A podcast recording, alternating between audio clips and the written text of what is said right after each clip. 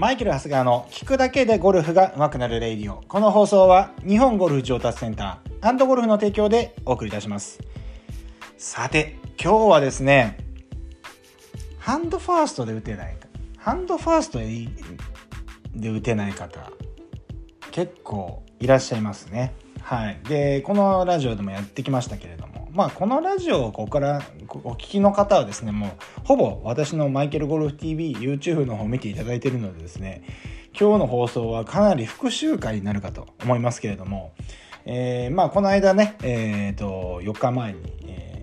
話した通りですね、これはですね、ちょっと台本組んで、ちょっとこの後のね、えー、おそらく僕の YouTube とか見たことがないんじゃなかろうかという方に対してですね、えー、まあ、ちょっとこう、取材を受けるっていうことになりましたので、まあだから僕のレッスンのね、えー、まあなんていうのかな、まとめみたいなものをね、ちょっとね、話をしていきたいなと思ってるんですけど、その中のね、重要なところでハンドファーストあると思います。で、えー、このハンドファーストって打つた打つってことはですね、やっぱりこの、インパクトの時ですね。よくアドレスはインパクトの再現だと。あ、インパクトはアドレスの再現だとか言ったりするとは思うんですけれども、結結果的にですね、そうじゃないですよね。インパアドレスの時よりもインパクトっていうのはロフトが立っている。ね、いわゆるディロフトしているっていうんですね。このディあのロフトが立った状態で当たるから飛距離が出るわけですよね。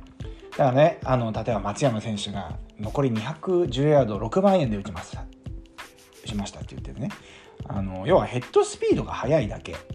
ヘッドスピードが速いから飛んでるわけじゃないんですよね。まあ当然ヘッドスピードもあるから飛ぶわけなんですけれども、どっちだみたいな話ですから。ヘッドスピードが速いだけじゃ飛ばないんですよ。で、先ほど言ったように、アドレスの時のロフトでヘッドスピードを速く打ってしまうと、やっぱりその、速く振れば振るほどバックスピン量が増えるので、逆に飛ばなくなってくると思うんですよね。じゃあなんで飛ぶの？って言ったらですね、この当たった時のインパクトのロフトがですね、要は6番で打っても5.5番とか、まあ5番アンぐらいのロフトで当たってくるんで、まあ当然飛ぶようになってるわけじゃないですか。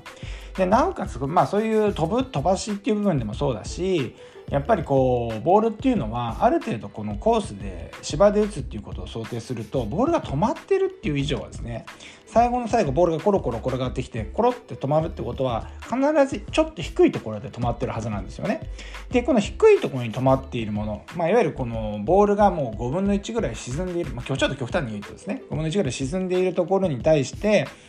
えー、ハンドファーストじゃない要はまあ、いわゆるこの払い打ち？払い打ちのような状態で来るともう本当にですねボールに対してしっかりコンタクトすることができなくなってくるわけですよね。なぜならボールが沈んでるからですね。ボールが浮いていればまああの飛距離は出ませんけれどもボールが浮いていれば、えー、ハンドファースト打たなくても芯で打つことってできると思うんですけれども沈んでいるボールに関してはハンドファーストで打てないと芯で打つことができなくなってくるわけですよね。はい、ですから皆さんねティーアップした方が打ちやすいっていうことになるとは思うんですけど結構ねだからプロゴルファーとかで言うといわゆるそのショートアイアンでティーアップしちゃうとちょっとスピンあの逆にボールの当たりが不安定になるのでショートホールでもですねショートアイあショートホールでもショートアイアンで打つ場合っていうのはティーアップしなかったりしますねプロの世界ではですね。はいまあ、そんなわけで、ね、浮いてることがちょっとうまくいかなくなる理由になったりするので、まあ、こうやってですねハンドファーストで打つっていうことはとても重要なことになってくるわけなんですよね。じゃあこのハンドファーストこれで、えー、ハンドファーストで打ちたいけど打てないっていう人に対して今日やっていきたいんですけれど結論から言うと聞いてる方は分かると思いますけれどもねせーので言ってもいいぐらいと思いますけど右手の動きにあるということですね。すべて右手右腕の動きにあるというふうに、えー、結論付けていいかなというふうに思います。はい。ね、なんかこのハンドファーストで打つのにですね、やっぱりこうクラブの重心を引っ張っていく。まあこれはね、当然こう事実だと思うし間違ってないと思うんだけれども、じゃあ練習でね、引っ張る方のスイングえー、じゃあ左手1本の左片手打ちで、えー、左サイドをリードして、えー、ボールを打つってハンドファーストの練習しましょうってやるじゃないですか。まあ理論的には間違ってないし、おそらく左えー、ハンドファーストで打ててないと左片手打ちってうまく打てないと思うんですよね。だからそのまあ練習としてはまあ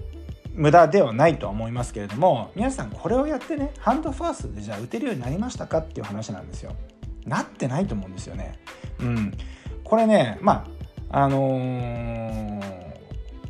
すごくこう分かりやすい練習ではあるんだけどやっぱり僕も昔はこういうことをお客さんに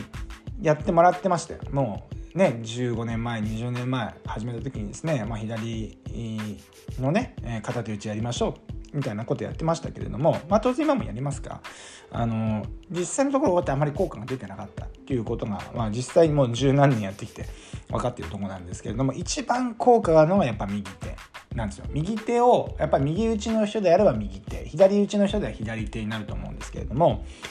なんかね日本ってね昔から右手は悪みたいなね考え方ってあるじゃないですか。右手が悪さするとかね。右手は使わない。右手は力を入れないとかね。なんかすごく右手を殺す方にねやっぱ意識を使ってしまっている方が非常に多いように感じますね。えー、そうじゃなくて僕はですね器用な右手は正しく使う。うん。右手が悪さをしないするから使うなではなくて右手は器用なので正しく使うっていう方が効率的なんじゃないかっていうふうな仮説を立てて、まあ、いろんなことを、まあ、レッスンのシーンでもねいろいろ入れてきたり YouTube でもやってきたりしてるんですけれどもこれがですねやっぱりえっ、とやっぱり効果が出るし、まあ、YouTube を見ててもですね、えー、とやっぱり、えー、コメント数が多いのはやっぱこう右手の動きを解説してる時っていうのはやっぱり、えー、再生回数が伸びたりしてるんですよ。ってことはやっぱりやってみてなんかこうあやっぱり結果が出てるから多分そういうような形になってると思うんですよね。でこの右手えっ、ー、と右手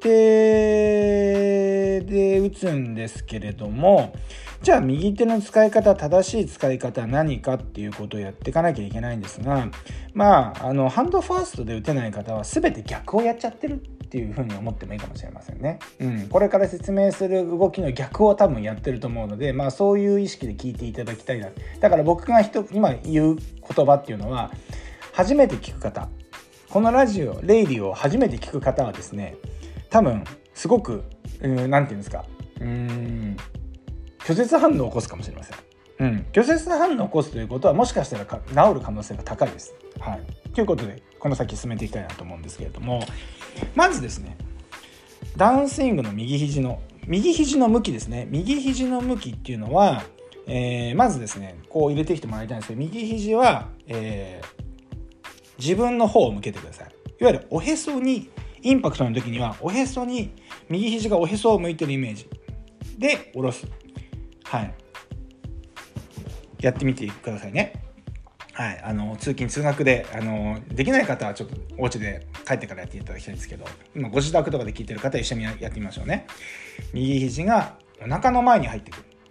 これはですね結構右の脇腹の方に肘を下ろしてくるってイメージをしてる方がいるんですけど右肘はお腹の前です。はい。でさらにそうするとですね皆さんこれをやるとですねフェース開いちゃうじゃないか。右手のひらがそうすると体の正面前の方向いてますよね。前の方向いてるのでこれじゃスライスしちゃうじゃないかっていうんですけどもここからですね右肘の向きはそのままにして右手のひらを下に向けます。はい。はい、皆さん、ここ、ここがポイントですよ。うん。で、右腕っていうのは、右肘と手ってセットじゃなくて、右肘の向きを変えないまま手のひらって下に向けることってできるじゃないですか。はい。だから肘先っていうのが結構独立して動くことができるわけですよね。だから右肘が、えー、おへその方を向きながら右手のひらが甲側に折れて右、要は地面の方を向いてくるような形ですね。うん。このような形で右手を使うわけなんですよ。はい。で、なおかつ3つ目のポイント。右肩っていうのはアドレスの位置よりも前に出してください。